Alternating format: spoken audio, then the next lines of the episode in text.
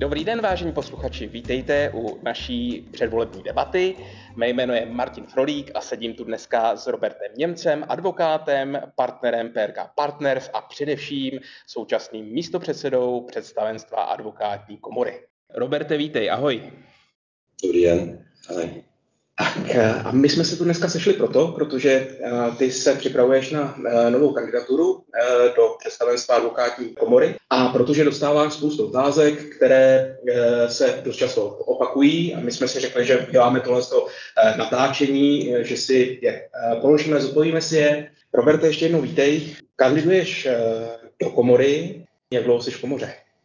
Uh, tak v advokátní komoře jsem od roku 1995 zapsaný jako advokátní koncipient, od roku 98 jako advokát a od roku 2009 eh, jsem byl členem kontrolní rady, jedno funkční období, to znamená čtyřleté, a od roku 2013 jsem členem představenstva a eh, v posledních letech jsem místo předsedou advokátní komory eh, s odpovědností především za legislativu, zejména na úseku civilně právním. Hmm. Takže se správně počítám už 12 let. 12 let. A e, co pro tebe komora znamená? Um, komora e, pro mě znamená samozprávnou stavovskou organizaci, která vytváří regulatorní rámec, ve kterém já, stejně jako další advokáti, můžeme vykonávat svoje svobodné povolání. Zdůraznuju to slovo samozprávná, ze kterého plyne, že e, advokacie je skutečně nezávislá na státu a samozprávná. Advokáti mají právo se na té stavovské samozprávě podílet a já to vnímám i jako určitou povinnost se na tom podílet.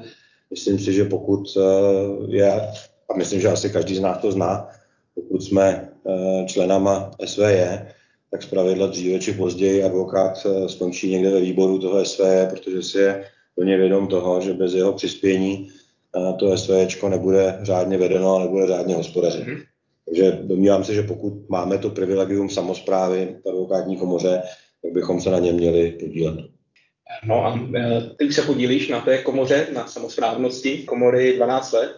Co se za tu dobu změnilo, nebo co se ti podařilo? Tak mě to samotného trošku překvapuje ta doba. Těch 12 let uteklo skutečně eh, velice rychle. Já si myslím, že v první řadě bych měl říct, že nikdo na komoře nemůže říct, že jemu osobně samotnému by se něco podařilo. Komora, ať už je to představenstvo nebo je to kontrolní rada, tak je samozřejmě eh, kolektivním orgánem. Eh, většina úspěchů či neúspěchů je eh, kolektivním dílem. Často je to samozřejmě taky ovlivňováno tím, že každý z nás může mít nějaký názor. Je známo, že když se sejde pět advokátů, tak je to deset právních názorů ne všechno se vždycky podaří eh, na, na půdě komory prosadit. Ale pokud bych měl jmenovat jednu věc, eh, kterou si myslím, že se mi podařilo ve spolupráci eh, s mými kolegy, zejména ve spolupráci s platformou moderní advokacie, tak je to zasadit se o mnohem větší zapojení advokátů z velkých českých a mezinárodních advokátních kanceláří do činnosti komory.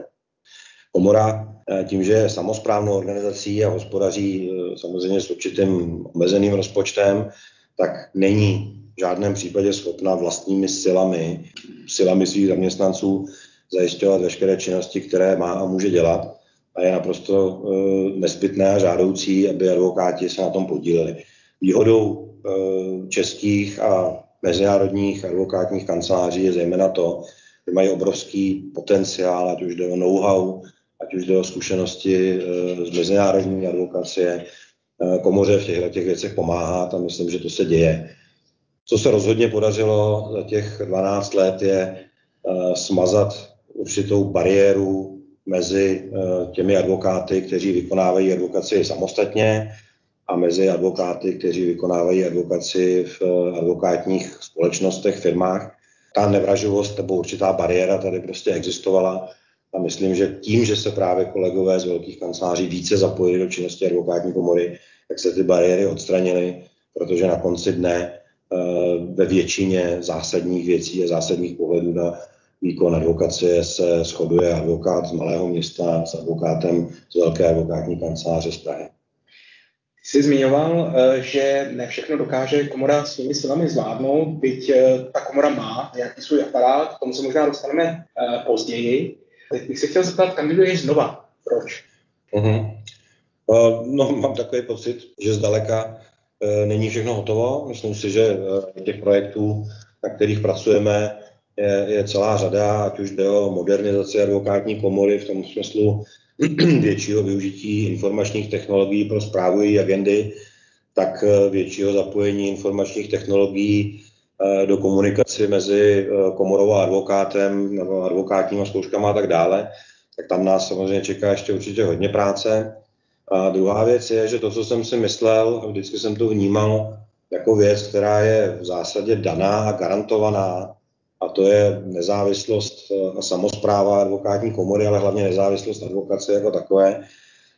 A ty pilíře, na kterých advokacie stojí, jako je advokátní mlčenlivost, jako je e, vlastně ochrana advokátního tajemství v tom smyslu, co je uchováváno v advokátních kancelářích, že je nedočené, tak mám takový pocit, že tyhle ty pilíře jsou neustále nějakým způsobem nahlodávány, omílány, rozmělnovány a ať už je to v důsledku eh, některých směrnic, které se na nás valí z Evropské unie, samozřejmě velmi populární eh, směrnice v řadách advokacie AML, která po advokátech chce něco, co je naprosto proti eh, jejich přirozenému chování, kdy advokát se vnímá především jako ochránce svého klienta a poskytovatel služby klientovi, tak najednou se advokát dostává do role jakéhosi úředníka, který má hlídat, jestli klient eh, nečiní něco protiprávně a pokud ano, tak ho vlastně ještě nakonec eh, musí oznámit, což je samozřejmě role, která prostě advokátům velice obtížně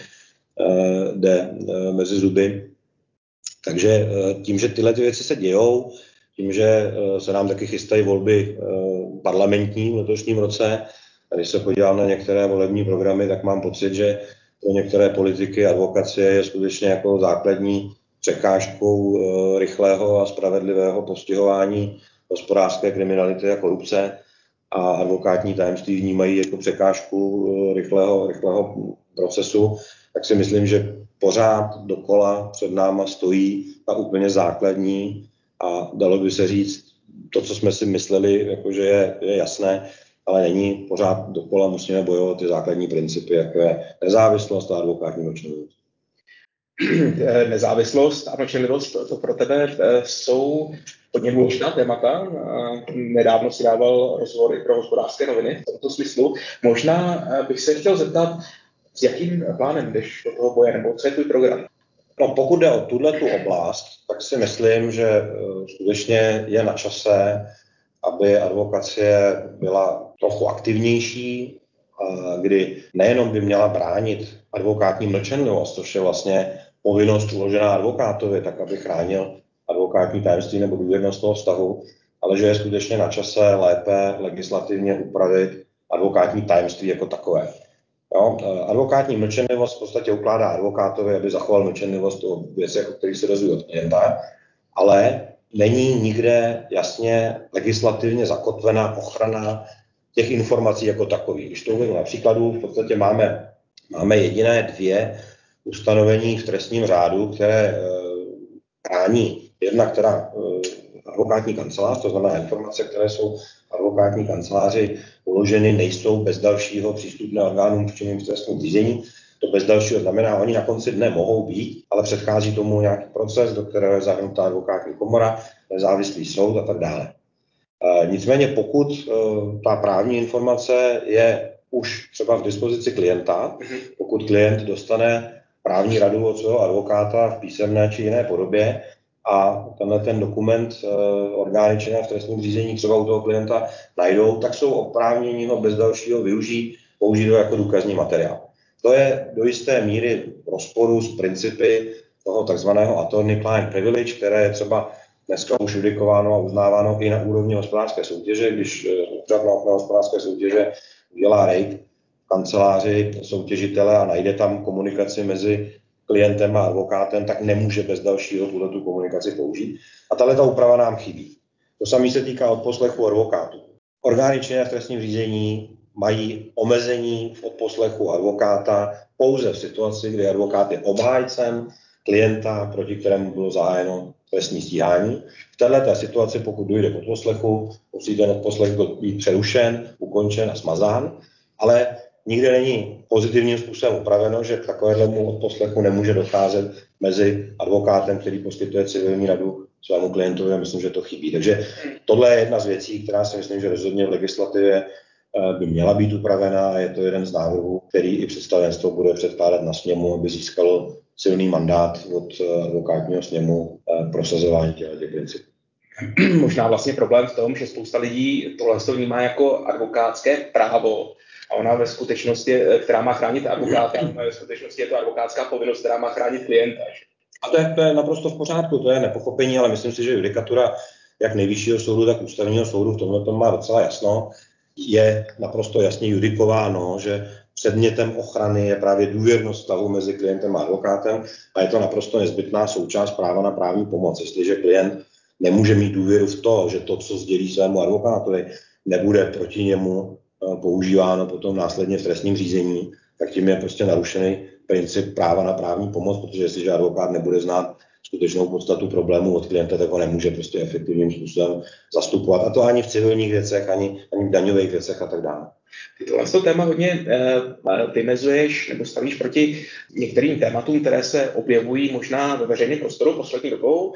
A to se týká, že by komora měla sloužit jako nějaké servisní centrum, nějaká servisní organizace uh, pro advokáty. Máš pocit, že tohle je způsobilý nahlodat tu samostatnost a důvěryhodnost toho uh, samozprávného tělesa, kterým advokátní komora je? No já si myslím, že do značné míry ano, protože pokud to je samozřejmě potřeba si uvědomit, eh, byť advokátní komora je samozprávnou organizací, tak eh, v prvním řadě její úlohou je být regulátorem. Je to mhm. regulátor, který nastavuje parametry, za kterých jsou poskytovány právní služby. Účelem té regulace je v první řadě ochrana klienta, zároveň vykonává kompetenci kontrolní nad eh, výkonem advokace, kárnou kompetenci a tak podobně a má nezastupitelnou roli v legislativním procesu. A já osobně věřím tomu, že e, jinou váhu má advokátní komora, která je vnímána jako korektní, seriózní instituce, e, regulátor, než pokud by advokátní komora se změnila na nějakou e, organizaci servisní, organizaci odborového typu, jejíž hlavní náplní činnosti je poskytování služeb a výhod svým členům. Myslím si, že takováhle organizace v tom legislativním procesu a obecně v justici ztrácí trošku na váze. A my už to vidíme dneska, my když, my když přicházíme eh, v rámci legislativního procesu eh, na jednání eh, politiky a naší snahou je, aby, aby prostě regulace, která je, která se vztahuje na advokáty, tak aby neumožňovala zároveň poskytování právních služeb někomu jinému bez této regulace, Eh, což je samozřejmě dáno eh, jednak zájmem na ochraně klientů, ale taky zájem na ochraně toho trhu. Protože pokud existují nějaké podmínky pro soutěžitele, tak mají být srovnatelné, je naprosto nepředstavitelné, aby jeden subjekt byl schopen nebo oprávněn poskytovat stejnou službu s povinným pojištěním, s odpovědností za škodu, s regulací eh, a jiný subjekt tu regulaci neměl. A pokud přicházíme dneska v rámci legislativního procesu s připomínkami a návrhy k podobným předpisům, tak samozřejmě existuje skupina politiků, která argumentuje tím, že advokátní komora se v první řadě snaží pouze hájit zájem advokátů a že to je v podstatě jakýsi, jakýsi cech, který, který chce jenom eh, advokátům dopřávat nepřiměřené zisky. A věřím skutečně osobně tomu, že pokud by se komora stala převážně servisní a odborovou organizací, tak ta, tak ta její váha v tomhle tom půjde. Krásný příklad z poslední doby, eh, nevím, jestli si zaznamenal, eh, byla sou, součástí eh, implementace směrnice AML mm-hmm. byla i novela živnostenského zákona, která trošku reaguje na tu směrnici. Tam jde o to, že eh, mezi ty takzvané povinné osoby patří i poskytovatelé určitých služeb právnickým osobám a trustům, respektive svěřenským fondům. A bylo potřeba, aby tyhle ty činnosti vlastně byly vymezeny, respektive aby ten předmět činnosti byl vymezen živnostenským zákonem, aby na ty osoby dopadala eh, AML regulace. Ten předpis, pokud jde o novelu živnostenského zákona, tak je relativně OK, protože hovoří o osobách, které poskytují služby právnickým osobám, případně svěřenským fondům. Nicméně eh, vládní eh, nařízení, které stanoví předmět detailnější té činnosti, bylo vydáno v takové podobě, že v podstatě to je výčet právních služeb, které takové subjekty jsou oprávněni, oprávněni poskytovat. A to samozřejmě vyvolalo obrovskou nevoli nejenom v řadách advokátů, ale advokátní komora k tomu vydala stanovisko, které získalo podporu od ombudsmana, od nejvyššího správního soudu i od jiných právních profesí, protože každému je jasné, že prostě pravidla soutěže musí být nějakým způsobem férová.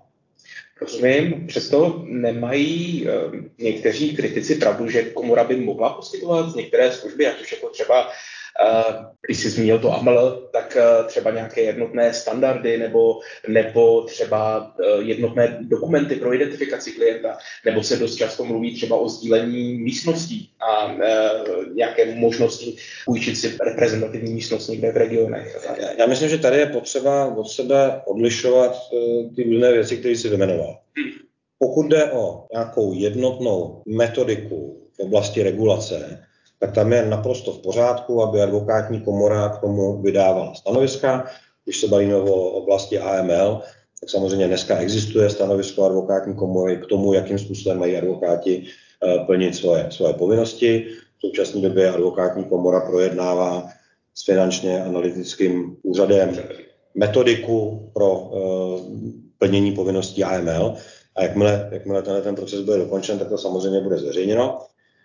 Jak to vzniká, takováhle metodika? Samozřejmě, když jsem hovořil o zapojení velkých advokátních kanceláří do této činnosti, tak to je jeden ze svých případů, jak vlastně ta činnost může fungovat, protože ta metodika, kterou Česká advokátní komora zpracovala, s okolností vychází z metodiky, kterou jsme si připravili tady interně PRK, díky kolegyni Jarmile Hanzelový, která potom souhlasila s tím, aby to bylo využito i na advokátní komoře, zapojila se do toho procesu tak eh, vlastně advokátům se tohle dostalo do ruky. A to je tak, jak já si představuju fungování advokátů ve vztahu k advokátní komoře. Já si myslím, že to není o tom, co jako advokátní komora bude dělat pro nás, ale co my všichni můžeme udělat pro advokátní komoru a následně toho využít. V současné době v PRK se připravuje uh, vlastně formulář, interaktivní onlineový formulář uh, na plnění povinnosti identifikace klienta a kontroly a jsme dohodnutí, že ho prostě nabídneme advokátní komoře, aby umožnila advokátům jeho využívání v rámci právě jednotné metodiky. Takže tohle je naprosto v pořádku.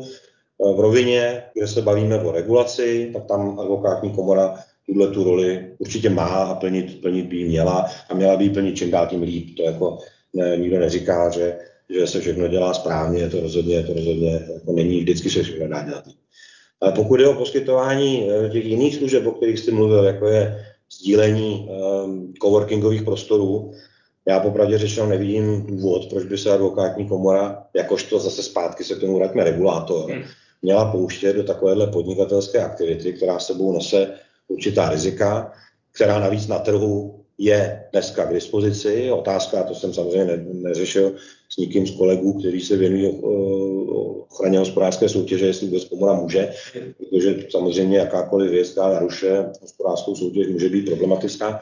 Ale i, i čistě z toho ekonomického hlediska, myslím, že takový subjekty na trhu existují, eh, ta služba je k dispozici a nevidím důvod, proč by komora měla dělat. Notabene v situaci, že ne každý advokát takovou službu chce využívat. Myslím, že to není úplně fér, aby v rámci třeba jednoho advokátního příspěvku eh, někteří advokáti využívali službu, o kterou jiní advokáti zájem nemají, takže by se zase muselo to financování oddělit. Ne, rozhodně by to nemělo být v rámci, v rámci základního členského poplatku. Eh, to, co si dovedu představit, a to samozřejmě je věc, která se děje, advokátní prostora tam, kde má k dispozici prostory, což je v podstatě jenom eh, Praha a Brno.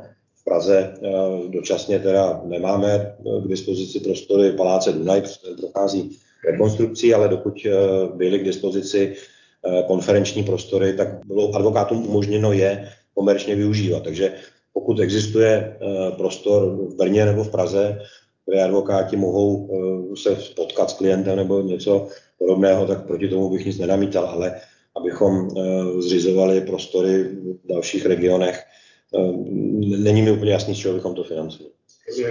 Zmínil si Palác Dunaj, eh, je kolem toho docela velká mediální pozornost tomu věnovaná, týká se to toho chystaného prodloužení nájmu. Je to, je to, pro mě je to uh, velice nepříjemná věc a nešťastný, troufám si říct, důsledek blížících se voleb uh, do orgánů České advokátní komory, protože to je téma, který uh, uchopili někteří kandidáti velice kritickým způsobem. Pro mě je to důkaz toho, že uh, některé debaty by se měly odehrávat v rámci advokacie ve stavovském prostředí, ať už eh, na Čaku nebo na sněmu, ale ne úplně v mediálním prostoru, protože některá témata jsou líbivá. Když, když řekneš novinářům, hele, advokáti si pronajali na 30 let palác za čtvrt miliardy, tak to zní úplně příšerně. Ale když řekneš, advokátní komora si pronajala prostory na národní třídě za 15 euro na metr, tak už to jako tak příšerně nezní, protože každý advokát, který někde si pronajímal uh, prostory v lokalitě, která je eh, prémiová, tak samozřejmě ví, jaká je cena takového nájmu. A advokátní komora tady využila svůj relativně predikovatelný business plán, protože advokátní komora věří, že zachová svoji samozprávu a že zachová svoje eh, kompetence a věří, že je bude mít ještě dalších 30 let, takže dobu nájmu mohla vyměnit za cenu. Standardní cena těch prostor, které si advokátní komora pronajímá, je nějakých 25 euro na metr. A s prodlužující se dobou garantovaného nájmu ta cena samozřejmě velice klesá dolů a já si myslím, že eh, skutečně ten nájem je pro advokátní komoru velice výhodný. A to, co je potřeba si uvědomit, advokátní komora měla tyhle ty prostory pronajatý na 30 let. Z těch 30 let uplynula doba nějakých 15 let, eh, kdy ten palác Dunaj potřeboval skutečně rekonstrukci, čili v současné době ho advokátní komora nevyužívá, ale předtím jsme měli pronajatých asi 1300 metrů, nově se pronajímá 1500 metrů, to navýšení ceny je minimální a právě e, vyměnili jsme výši nájmu za, za, jeho, za jeho dobu. Ty prostory jsou využívané téměř, téměř jako na 100%. Já když jsem se koukal, já ty čísla, ty čísla někde mám, kolik, e, kolik, probíhá, kolik probíhá třeba školení, jo, tak e, školení pro koncipienty, zhruba 150 školení ročně, kterých se účastní e, zhruba 10 tisíc účastníků kumulovaně. Pro advokáty dalších 50 školení s, s dalšími dvouma tisíci účastníků. Čili e, a ty prostory nejsou jenom na školení, tam samozřejmě jsou kanceláře a tak dále, ale to, co tím si říct, je, že, že skutečně ty prostory jsou využity, jsou využity naplno. Řada z vás si mohla všimnout, že v posledním roce permanentně v kancelářích PRK probíhají advokátní zkoušky, že advokátní komora v současné době prostě nemá dostatek prostor na konání advokátních zkoušek, takže PRK eh, byla tak laskavá, že eh, na moji příjmu tedy advokátní komoře ty prostory poskytla. Ono to, ono to vypadá, jako, že to je málo, ale když si, když si pronajmeš eh, pokud bychom si na každou takovou akci měli pronajímat komerční prostory, tak na to zaplatíme určitě víc, než, než je vlastně prostor. Argument, že by se to všechno dělat, dalo dělat online. Já si myslím, že poslední rok a půl, možná dva, ukázali, že online prostředí je skvělý, že, že prostě je to perfektní nástroj, jak zefektivnit eh, činnost. Celá řada schůzek se může odehrát v online prostředí, ale zároveň jsme si všichni uvědomili, že to není rozhodně všelek.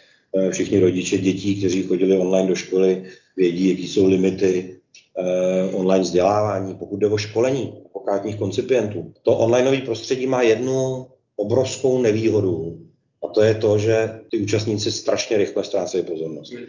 No, to, toto školení začne, přihlásí se tam rekordní počet účastníků, ale pokud by si v průběhu e, toho vzdělávacího programu kladl nějaké kontrolní otázky, tak zjistíš, že půlka těch lidí tam není přinejmenším mentálně. Čili samozřejmě je v odpovědnosti každého advokáta nebo koncipienta, když už se na seminář přihlásí, aby se ho taky zúčastnil, ale zároveň pokud komora pořádá nějaký vzdělání a je to její úloha, je to mandatorní, tak si myslím, že nějaká rozumná míra eh, důvěry v to, že to probíhá korektním způsobem, že ty lidi tam nejsou jenom formálně, tak eh, že by měla být. Čili já si nemyslím, že se eh, v příštích letech přesuneme stoprocentně do online prostředí. Myslím si, že součástí advokacie je i, a zejména u těch koncipientů, ta, ta, ta, ta míra setkávání se, poznávání se navzájem, že to je důležitý. My dokonce diskutujeme na komoře poměrně intenzivně, že bychom se měli vrátit k tomu e, systému úvodních školení advokátních koncipientů, který byly několika denní, vždycky byly někde, někde mimo, mimo civilizaci do jisté míry. A ti koncipienti během tří, čtyř dnů samozřejmě se tam seznámili, navázali nějaké vazby. A řada z nás potom v praxi dlouhodobě uh, s tím pracuje, že znáš se s těma kolegama. A ono samozřejmě jinak to vypadá, když se advokáti mají utkat, ať už v transakci nebo u stolu a znají se a mají k sobě určitý vztah a určitý respekt, než když, než když jsou si všichni úplně cizí. Já si myslím, že takovýto uh, gentlemanský prostředí, stavovský, prostě je součástí advokace a to udržovat kulturu. Přesto neměla by komora přece jenom se trošku posunout do 21. století. Bavím se o digitalizaci různých agent. Yeah. Zmínil si advokátní zkoušky. Je to, je v současné to, době je to eh, systém koncipět, tuška papír. Je to, je to jednoduchý měla. Samozřejmě, že měla. Uh, ono se to děje. Uh, samozřejmě se to neděje takovou rychlostí, jak by si člověk přál. Já mám eh, podobné zkušenosti s implementací informačních systémů v naší kanceláři, stejně tak na komoře. Vždycky to trvá dvakrát tak dlouho, než jsi na začátku myslel, stojí to dvakrát tolik peněz a ta slibovaná úspora v počtu zaměstnanců, jejichž práci to ušetří, se projeví tím, že eh, naroste počet zaměstnanců, kteří obsluhují ten nový systém. Čili komora už někdy před více než pěti lety nakoupila robustní informační systém, Eh, se kterým pořád eh, nějakým způsobem pracuje, který je dostatečně robustní na to, aby umožnil digitalizaci jednotlivých agent i třeba prostřednictvím kontaktu intranetem mezi advokátem a komorou, tak aby většina těch věcí mohla probíhat efektivně a elektronicky. Nicméně vždycky je to otázka kapacit, který se tomu můžou věnovat a peněz, který se tomu věnují. Snažíme se to dělat rozumně, ale jako jestli bych si troufl říct, že, že komora není někde v něčem pozadu, no to to samozřejmě netroufl, protože pozadu je. Na druhou stranu, já musím říct, že e, třeba osobně pro mě je mnohem větší prioritou spolupráce na projektu e, digitalizace justice jako takový, než digitalizace advokátní komory. Já e, se přiznám, že nepřicházím jako advokát vlastně do styku s advokátní komorou tak často jako přicházím do styku se soudem a s neexistujícím soudním spisem onlineovým. A pro mě je daleko důležitější, aby eh, elektronizace dorazila do justice, tak abych mohl online nahlížet do soudního spisu, tak aby mohla proběhnout videokonference eh, v době, kdy je prostě lockdown, nebo i konec konců, myslím si, že celý přípravný řízení u soudu by úplně klidně mohlo probíhat eh, formou videokonference. Čili ano, samozřejmě digitalizace by se měla dít, měla by se zlepšovat, nicméně pro mě třeba skutečně prioritou je to, aby, aby se dotáhl projekt eh, Ministerstva spravedlnosti, který je teďka v té pilotní fázi Quick Win, tak aby skutečně mohla uh, probíhat online, on, online soudní jednání a aby se zdigitalizoval spis. Já tě z tohohle z toho tématu ještě nenechám úplně utíct. Eh, já mám ještě sepsaný z těch mailů a z těch otázek, které ti chodí, spoustu eh, věcí, které by asi šlo nějakým způsobem zefektivnit. Ta první z nich je opět medializovaný online hlasování na sněmu. Online hlasování na sněmu je samozřejmě velký předvolební téma Jasně. některých těch platform. No to je strašně jednoduchý.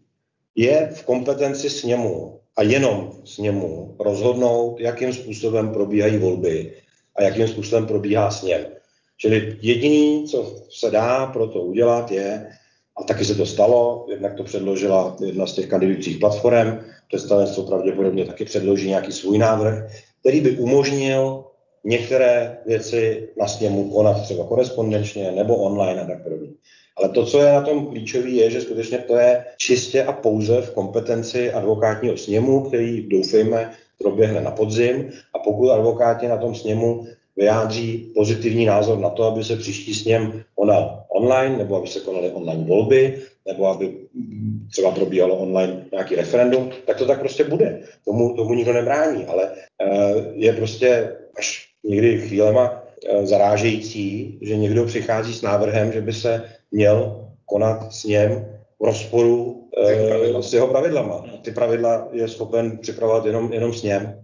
Já osobně jako proti online způsobu konání s němu nemám žádný úplně zásadně negativní názor. Na druhou stranu přiznám se, že to nepovažuji za úplně šťastný nápad. Myslím si, že jednou za čtyři roky je fajn, když mají advokáti možnost se na sněmu potkat Ehm, myslím si, že Česká republika není tak velká, aby na ten sněm někdo nemohl dojet.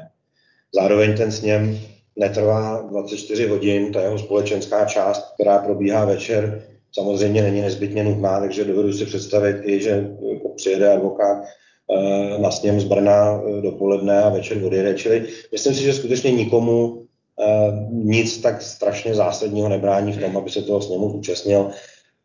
Kolegové na Slovensku letos měli sněm podaný hybridním způsobem. Ukázalo se, že je jakási skupina advokátů, která se chce zúčastnit tímto způsobem. Nicméně neukázalo se, že by účast na sněmu třeba narostla tak dramatickým způsobem. Tam se oproti běžnému eh, průměru, kdy se zúčastnilo tisíc lidí, tak se zúčastnilo třeba 1200 lidí, což jako ano, ukazuje to, že je to, je to jedna z možných forem, ale jako, že, by, že by to znamenalo nějaký úplný převrat eh, v technice konání sněmu a voleb, já si myslím, že to není zase tak zásadní Potom hodně rezonuje eh, jistá netransparentnost financování komory, respektive spousta lidí volá po tom, aby byl nějaký online rozpočet eh, rozklikávatelný na jednotlivé položky. Dost často se baví o netransparentnosti odměňování funkcionářů. Tak já začnu tím jednodušším. Odměňování funkcionářů je strašně jednoduchá věc, protože žádný není. Eh, výkon, výkon funkce volených orgánů je považován za funkci čestnou, a členové představenstva, kontrolní rady a kárné komise nemají za výkon své funkce žádnou odměnu. Nějakou odměnu mají členové kontrolní rady za výkon některých činností mimo zasedání kontrolní rady, to znamená kontroly prováděné u advokátů, což je zejména kontrola podpisových knih, kontrola advokátních úschov. Členové kárné komise mají nějakou odměnu za konání kárných senátů, respektive sepis, sepis eh, toho rozhodnutí.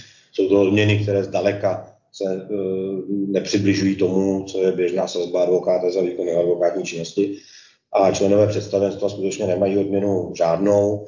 E, máme nějakou paušální náhradu nákladů, které jsou spojeny s výkonem funkce, ale to si myslím, že jako v zásadě ne, asi ani nepokrývá skutečné náklady e, cestovné a tak podobně. Hmm. Jediný, kdo má odměnu, je pan předseda, která podle mého názoru je stále ještě neadekvátně nízká, protože tak, jak vidím pana předsedu, zejména toho stávajícího, tak to je skutečně teda jako full-time job, mm-hmm. kdy uh, ten advokát, neumím si představit, jak je schopen vedle toho ještě prostě vést svou advokátní praxi.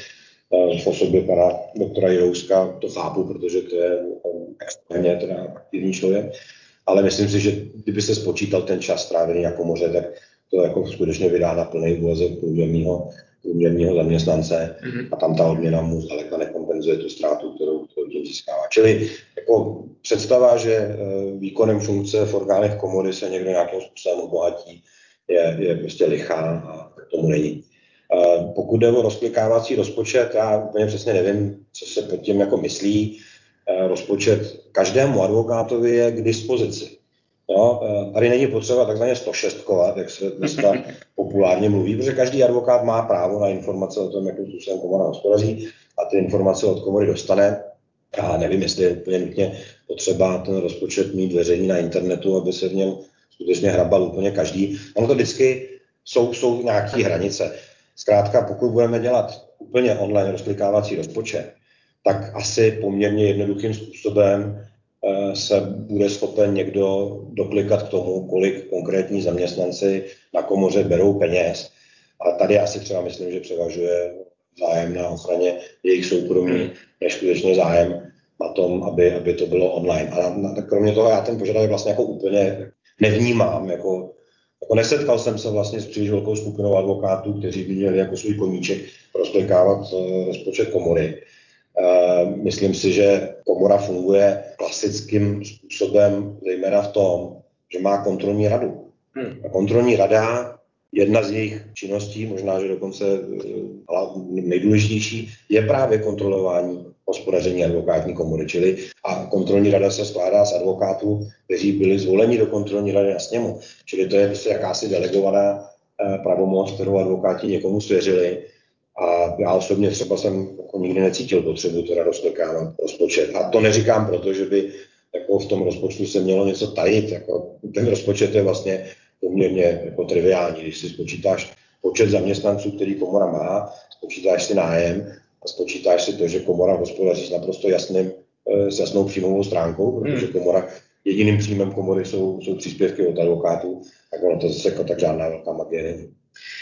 No, když už zmiňuješ ty příspěvky, eh, dost často se hovoří o tom, jestli nejsou zbytečně vysoké. A eh, je otázka, jak, jednak jak pro koho, jestli třeba pro začínající advokáty, nebo třeba pro ženy na mateřské dovolené, nebo konec konců pro jakéhokoliv rodiče na rodičovské. A samozřejmě jakýkoliv příspěvek, který je povinný, tak je vždycky vysoký. Každá daň, kterou platíme, je, je, je prostě vysoká. Ten příspěvek dneska odpovídá tomu, že komora hospodaří s vyrovnaným rozpočtem. To znamená, to, co od advokátů vybere, tak v zásadě uh, utratí na svou činnost. Určitě se vždycky dá líp hospodařit, takže by jako se dalo ušetřit. Na druhou stranu mnohem silnější tlak, i, i jak se spolu tady bavíme, tak je na to, aby komora poskytovala další a další služby. Takže pokud bychom jako na tohle přistoupili a začali další služby poskytovat, tak je budeme muset z něčeho platit. Eh, slyšel jsem názor, že by advokátní komora třeba v rámci eh, toho advokátního příspěvku měla umožnit přístup eh, k informačním systémům typu ASPI nebo, nebo BAC online. No tak jako jedna licence stojí základní někde kolem 5-6 tisíc korun, takže pokud by měla být advokátům poskytnuta v rámci toho advokátního příspěvku, no tak pak by se ten příspěvek musel zvýšit o adekvátní částku, tak jako to mají třeba notáři. Notáři to mají, ale notáři platí něco kolem 25 tisíc.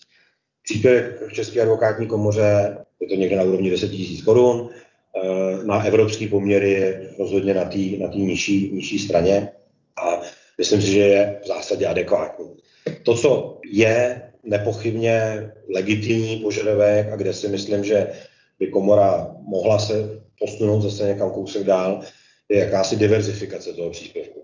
Eh, já naprosto chápu eh, začínajícího advokáta, který eh, zaplatí za advokátní zkoušku, zaplatí za seznam, za zápis do seznamu advokátů, zaplatí svoje první pojištění, pak mu ještě přijde poplatek na advokátní komoru, takže má oprávněně pocit, že to byl poměrně drahý rozhodnutí, které se stát advokátem.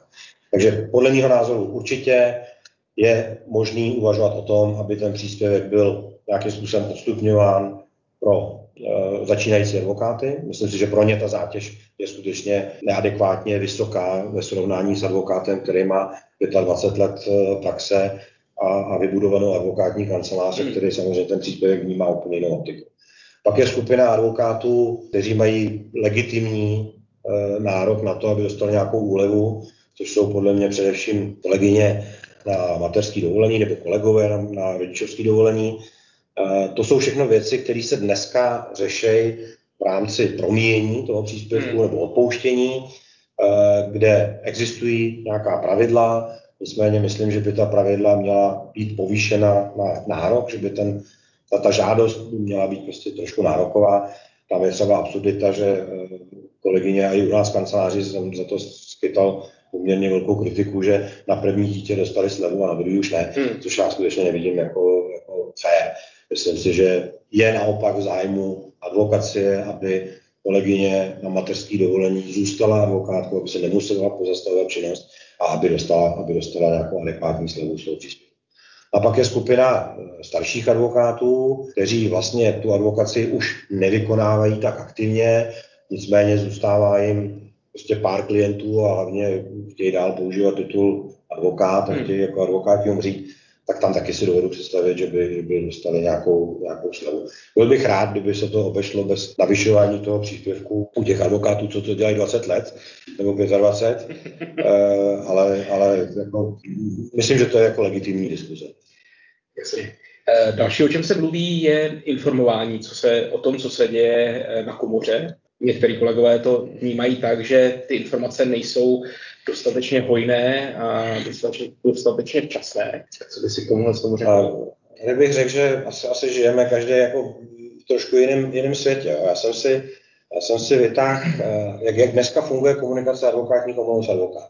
Máme rychlý zprávy z představenstva, který uh, jsme zaváděli s kolegama vlastně v tom předminulém volebním období, kdy jsme se střídali, každý člen vždycky napsal, co se na tom představenstvu dělo. Ukázalo se, že to je vhodná forma uh, informování o tom, co se dělalo na představenstvu, takže se z toho stal institut, dneska jsme měli rychlé zprávy. Každému advokátovi to chodí do jeho e-mailové schránky, kterou má nahlášenou na komoře. Kromě toho zprávy z jednání představenstva jsou uh, veřejné, jsou přístupné na, na webu.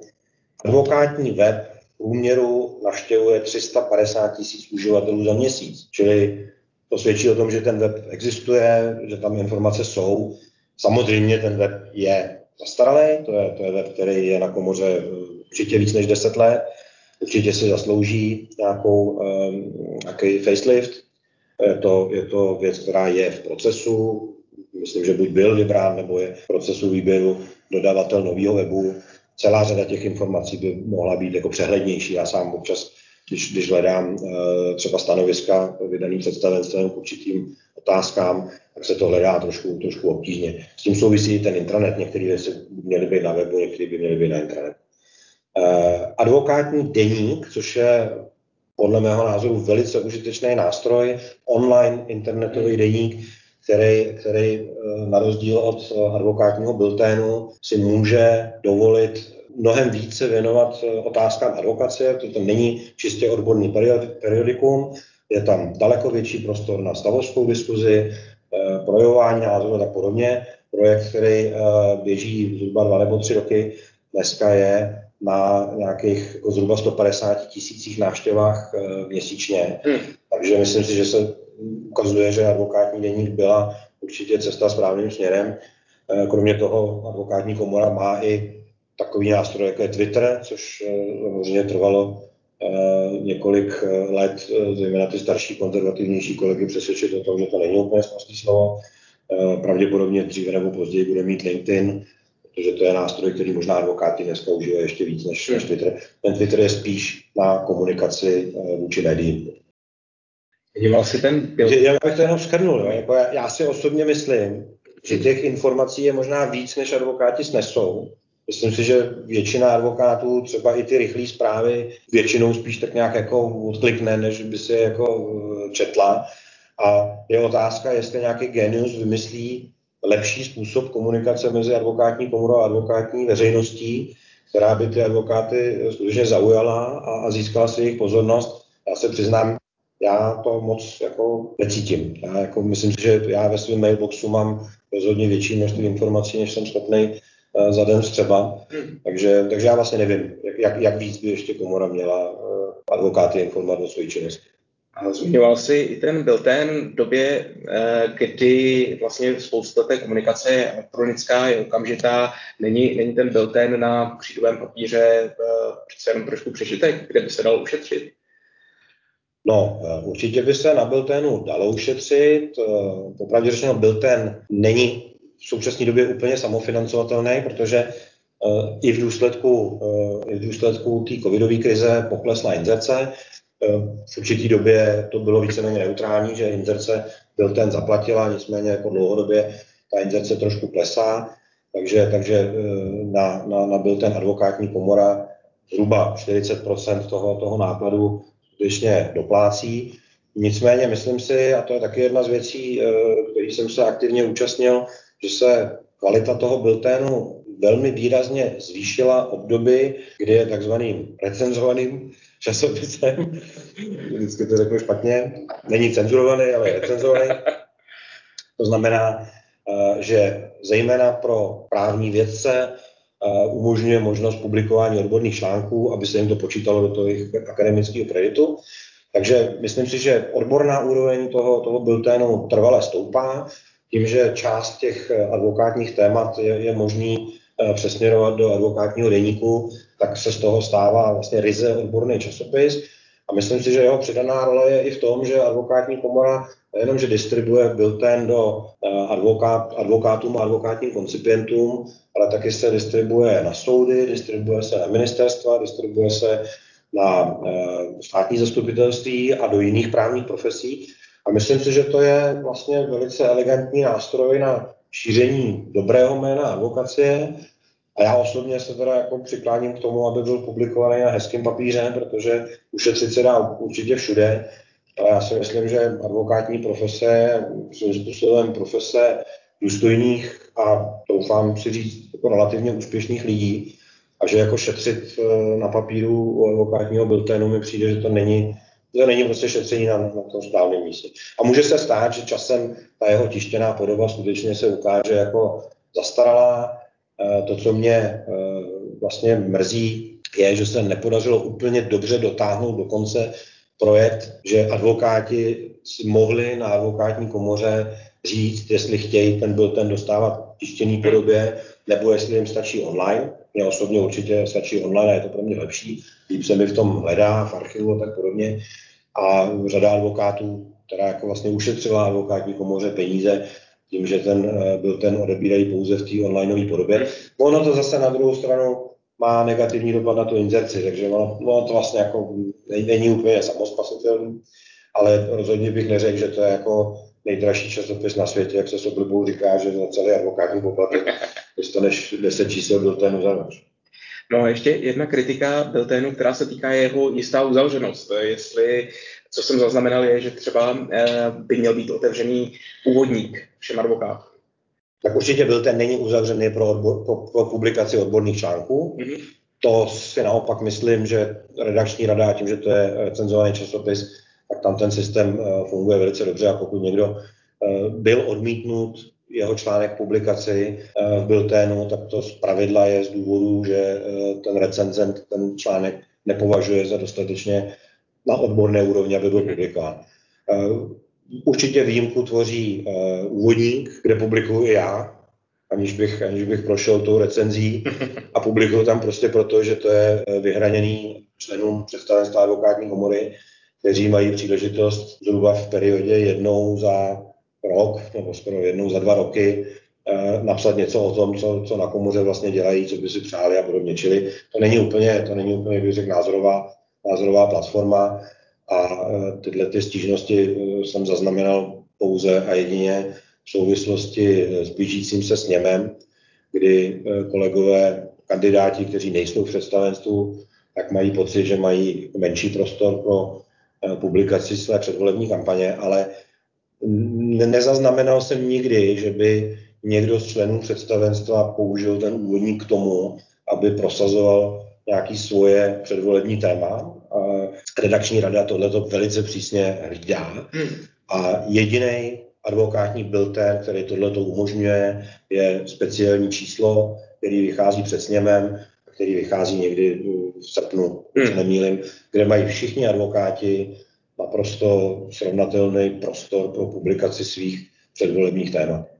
Bez ohledu na to, jestli jsou to stávající členové představenstva nebo členové nějaké platformy nebo samostatně kandidující advokáti, tam ten prostor je fér. A já se tě ještě zeptám, eh, jedna z těch věcí, ze, kterou, ze který kandiduješ, se týká legislativního procesu a účasti komory hmm. procesu. Eh, jak si to představuješ, abych tak jako řekl, a co si o toho slibuješ? No tak eh, já si myslím, že komora se legislativního procesu účastní velmi aktivně. Po dobu mého působení v představenstvu se zlepšil statut advokátní komory v tom smyslu, že je dneska standardním připomínkovým místem. Sice bez možnosti uplatně, uplatňovat ty tzv. zásadní hmm. připomínky, kde má předkladatel povinnost je vypořádat, ale připomínky jako uplatňovat můžeme. Jsme hostem legislativní rady vlády, takže i tam bez práva hlasovat máme možnost e, svoje připomínky uplatňovat. E, vedle toho řada kolegů advokátů jsou buď členama LRV, nebo jsou v parlamentu, nebo jsou v senátu, a snaží se komora s nimi velmi intenzivně spolupracovat a v pozitivním smyslu toho slova lobovat za eh, advokátní témata. Eh, myslím si, že eh, to, co je důležitá část legislativní práce, je spolupráce s Mezinárodním odborem, protože máme, jak možná víš, také zástupce v Bruselu. Hmm. Hlavní úlohou zástupce v Bruselu je právě sledování legislativního procesu v Bruselu, uplatňování případných připomínek v tom legislativním procesu prostřednictvím eh, CCBE. CCBE je vlastně jakási Evropská advokátní komora, která združuje advokátní komory z Evropy a je to poměrně významný hráč v legislativním procesu, který je schopen tam uplatňovat připomínky. Zpátky vlastně jejich názory, jejich stanoviska my můžeme využívat při implementaci Eh, při implementaci evropských směrnic do českého právního řádu. Takže myslím si, že spolupráce mezinárodního odboru a legislativního odboru je, je velice důležitá. Já si v zásadě myslím, že komora tuhle tu svoji roli plní. Nicméně pokud by teda byl někde prostor pro navyšování eh, třeba lidských kapacit, tak si myslím, že legislativní odbor by určitě si nějakou posilu zasloužil, protože tam pracují dva právníci, eh, kteří mají celý legislativní proces na starosti. A bez aktivní pomoci advokátů a jejich aktivního zapojení do poradních orgánů, to jsme ještě nediskutovali, že to nejsou jenom volený orgány, ale také hmm. máme sekce, máme civilně právní sekci, máme sekci pro advokátní tarif, máme trestně právní sekci, takže kdykoliv advokátní komora připomínkuje nějaký předpis tohoto typu, tak se samozřejmě obrací na ty, na ty sekce, prostřednictvím těch sekcí na advokáty. A je skvělý, když, když advokáti se do této činnosti zapojí a nabídnou komoře pomocnou ruku, protože na druhou stranu, proč by komora měla zaměstnávat další odborníky, když má 12 000 advokátů, kteří jsou, jak známo, odborníky úplně na všechno. Hm. Zmínil si advokátní tarif. Jedna z těch kritik, která se snáší na tarif je, že... Eh, no, to je kritika naprosto oprávněná, ale teď je otázka, koho, koho chceme kritizovat, protože eh, myslím si, že kandidát na složení advokátní zkoušky by měl vědět, že advokátní tarif, jak se neschvaluje advokátní komora, to je pravda. ale eh, vyhlašuje ho ministerstvo spravedlnosti. Ministerstvo spravedlnosti má po dobu 4 let, 8 let a 12 let, co já jsem jako v advokaci, tak tam je neustále permanentní navrhování na valorizaci advokátního tarifu. Bohužel prostě to není politicky dostatečně atraktivní téma na zvyšování eh, díry ve státním rozpočtu, aby se advokátní tarif navyšoval. A e, prostě se nám ho nepodařilo na ministerstvu spravedlnosti prosadit a dokonce e, tam je jedna absurdita, e, povodňová daň, která mhm. byla zavedena v roce 2002, takzvaná povodňová daň, která snížila tarif ex ofo obhájcům v trestním řízení, tak platí v podstatě po 20 letech do dneška a nejenom, že nedochází k valorizaci tarifu, ale v podstatě byl tenkrát ještě snížený. Jo. No trošku ta valorizace se možná děje přirozeně tím, že tam, kde je, tam, kde je tarif závislý na hodnotě věci, tak asi všichni cítíme, že hodnota sporu nebo hodnota právního úkonu v řadě věcí roste, ale v řadě věcí ne, protože tam, kde se třeba bavíme o korporátních věcech nebo o statusových, rodinných a tak dále, tak tam, tam ta odměna je naprosto neadekvátní. Je to, je to ostuda. A komora dělá jako vlastně všechno pro to, co může a čeká na nějakého ministra z řad advokátů, který bude mít advokáty rád který to eh, bude chápat a který to podpoří a, a prosadí. Ale zatím ty ministři, kteří tam byli po dobu, kdy já jsem eh, působil na advokátní komoře, tak jsem tam nezaznamenal příliš velkou vůli se za tohleto téma drát. Rozumím. Poslední otázku, kterou ti položím. Eh, kdyby byla jedna věc, kterou chceš ve svém případném dalším mandátu představenskou komory splnit nebo dokázat, co by to bylo? Já řeknu dvě. Já jsem chtěl jednu. já mám jedno přání jako zkušební komisař. ano. Z obchodního práva, aby koncipienti, respektive kandidáti mohli písemnou část advokátní zkoušky dělat na počítači, aby k tomu měli ASPy, protože to je způsob, jakým vlastně advokát dneska pracuje. A pro mě jako zkušebního komisaře by to bylo skvělé, protože by se to líp četlo a líp, líp upravovalo. Ale jinak to hlavní téma pro mě je skutečně asi ta advokátní mlčenlivost, advokátní tajemství a jeho ochrana a spíš posilování důvěrnosti vztahu mezi klientem a advokátem, než jeho eh, další ředění eh, v důsledku různých eh, směrnic, které směřují proti advokátu. Tak jo, děkuji moc. To byl Robert Němec, kandidát do představenstva advokátní komory. Děkuji i vám, posluchačům, a přeju hezký večer. A moc děkuji za pozornost. Díky. Nasledanou.